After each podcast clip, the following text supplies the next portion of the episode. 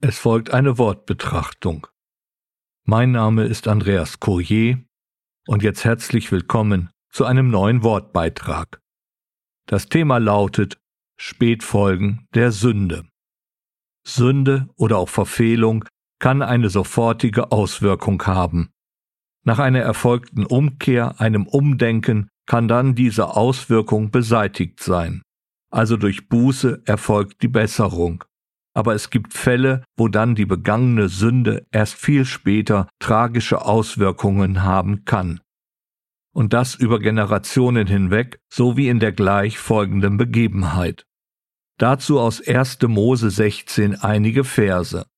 Und ja, es ist quasi eine Erweiterung meiner Gedanken zur Jahreslosung 2023. Nur ist jetzt nicht Hagar die Hauptperson, sondern Sarai, ihre Herrin. Bevor ich zum Bibeltext komme, folgt jetzt ein kleiner Exkurs zum Begriff Sünde.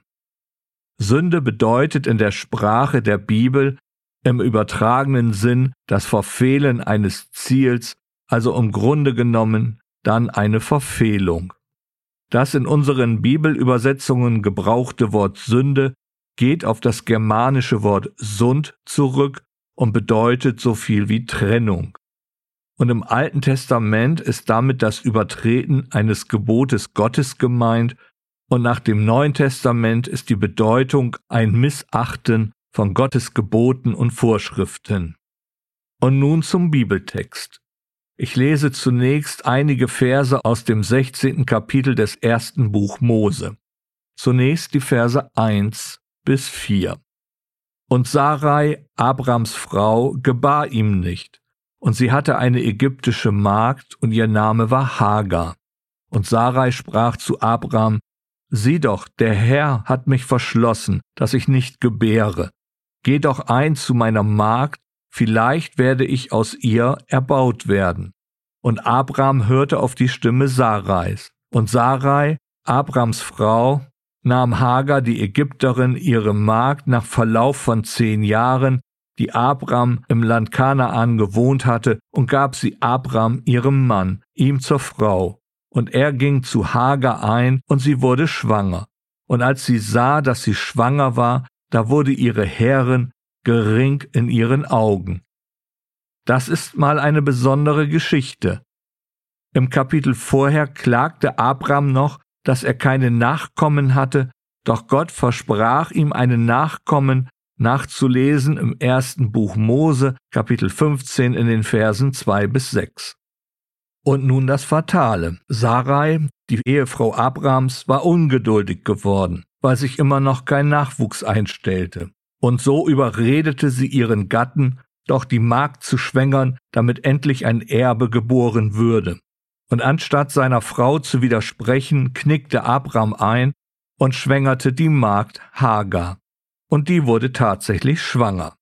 Hier wird deutlich, dass die Sünde zum Ziel kommt, wenn jemand nicht auf das Handeln Gottes warten kann und dann noch ein Gegenüber findet, das dann keinen Widerstand leistet und bereitwillig die Anordnungen und Zusagen Gottes ignoriert. Genau genommen stellen wir uns dann gegen Gottes Wort. Und das hat immer Folgen. Deutlich wird es in dem Verhalten der Hager, ich lese jetzt den Vers 4, hier aus dem 16. Kapitel. Und er ging zu Hager ein, und sie wurde schwanger, und als sie sah, dass sie schwanger war, da wurde ihre Herrin gering in ihren Augen. Da wurde ihre Herrin gering in ihren Augen. Das liest sich zunächst einfach, doch bei genauerer Betrachtung wird der Schmerz Hagers deutlich, denn die Übersetzung gering ist zu milde. Das hebräische Wort Kalal umfasst die Verachtung und kann mit gering, aber auch mit widerwärtig zu machen, verflucht sein, übersetzt werden. Somit wird deutlich, dass Hagar für Sarai nur Verachtung empfand, was wir durchaus verstehen können angesichts dessen, was Hagar hier widerfahren ist. Und anstatt die Sache irgendwie zu bereinigen, setzt Sarai noch einen oben auf, denn nun gibt sie ihrem Mann die Schuld an der ganzen Situation. Ich lese nun den Vers 5. Und Sarai sprach zu Abram, das Unrecht, das mir widerfährt, falle auf dich. Ich habe meine Magd in deinen Schoß gegeben. Und da sie sieht, dass sie schwanger geworden ist, bin ich gering in ihren Augen. Der Herr richtet zwischen mir und dir. Und wiederum zeigte sich Abraham erneut als Weichei. Es folgt der Vers 6. Und Abraham sprach zu Sarai, siehe, deine Magd ist in deiner Hand, tue, was gut ist in deinen Augen. Und Sarai behandelte sie hart und sie floh von ihr weg. Die Sündenspirale dreht sich weiter und es wird immer schlimmer. Das passiert, wenn keine Umkehr, keine Buße erfolgt und man versucht, die Sache einfach im Sande verlaufen zu lassen. Ich habe doch keine Schuld, es sind immer die anderen. In der Selbsthilfe haben wir ein sehr gutes Bild, eine sehr gute Aussage. Wer mit einem Finger auf andere zeigt, muss sehen, wie viele Finger dann auf einen zeigen. Es ist allzu deutlich, dass Sünde oder Verfehlung immer Folgen haben wird. Sie können gering ausfallen, zum Beispiel im zwischenmenschlichen Bereich, wo dann eine Aussprache und Entschuldigung ein Fehlverhalten die Angelegenheiten bereinigen kann.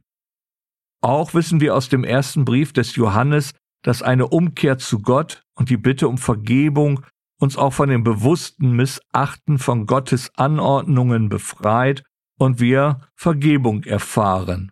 Hier ist die Grundvoraussetzung das Erlösungswerk des Herrn Jesus Christus und unsere lebendige Beziehung zu dem Sohn Gottes. Aber es ist eine Tatsache, dass dann trotzdem Sünde Spätfolgen haben kann. Beispiele kennen wir genug aus dem Alltag des menschlichen Lebens. Seien es die Folgen von einem Suchtmittelmissbrauch, die Bestrafung einer Straftat mit einer Gefängnisstrafe oder eben das Zerbrechen zwischenmenschlicher Beziehungen, es erfolgt eine Scheidung oder ein Familiengefüge geht in die Brüche. Aber hier in der Begebenheit mit Sarai, Abraham und Hagar hat die Folge der Sünde Sarais eine weit größere Dimension, sie wirkt bis in die heutige Zeit hinein. Wenn wir die Geschichte weiterlesen, wissen wir um die Flucht Hagars in die Wüste und die Begegnung mit dem Engel des Herrn. Interessant wird die Aussage des Engels des Herrn, die er über das Kind macht, welches Hagar unter ihrem Herzen trägt. Hier nun die Verse 10 bis 12. Und der Engel des Herrn sprach zu ihr, Ich will deine Nachkommenschaft sehr mehren, dass sie nicht gezählt werden kann vor Menge. Und der Engel des Herrn sprach zu ihr, Siehe, du bist schwanger und wirst einen Sohn gebären, und du sollst ihm den Namen Ismael geben, denn der Herr hat auf dein Elend gehört. Und er wird ein Wildesel von Mensch sein, seine Hand gegen alle und die Hand aller gegen ihn, und angesichts aller seiner Brüder wird er wohnen. Zunächst das Positive. Ismael bedeutet, Gott will hören. Und er verhieß ihr außerdem, dass aus ihrem Sohn ein großes Volk hervorgehen würde aber eben auch, dass dieser mit allen im Streit und von allen bekämpft sein wird. Diese Verheißung fand dann ihre Erfüllung in den arabischen Völkern, die bis heute Feinde Israels sind. Zudem ging aus den arabischen Völkern später der Islam hervor. Und so zeigt sich eklatant die Spätfolge der Sünde Sarais, denn der Islam steht ja nicht nur dem Judentum, sondern auch dem christlichen Glauben ablehnend gegenüber. Aber auch schon im ersten Buch Mose können wir von den Folgen der Sünde Sarais lesen. Im Kapitel 37, Vers 28 wird berichtet, wie der Urenkel Sarais, Josef, von Ismaeliten nach Ägypten verschleppt wurde.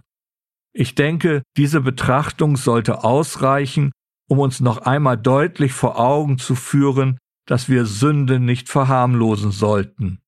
Sie ist durchaus ernst zu nehmen, denn sündigen oder verfehlen bedeutet, dass wir uns in diesem Moment gegen Gott stellen. Und als Kinder Gottes betrüben oder dämpfen wir sogar den Heiligen Geist. Letztendlich schaden wir dabei nicht nur uns selbst, sondern auch anderen Menschen.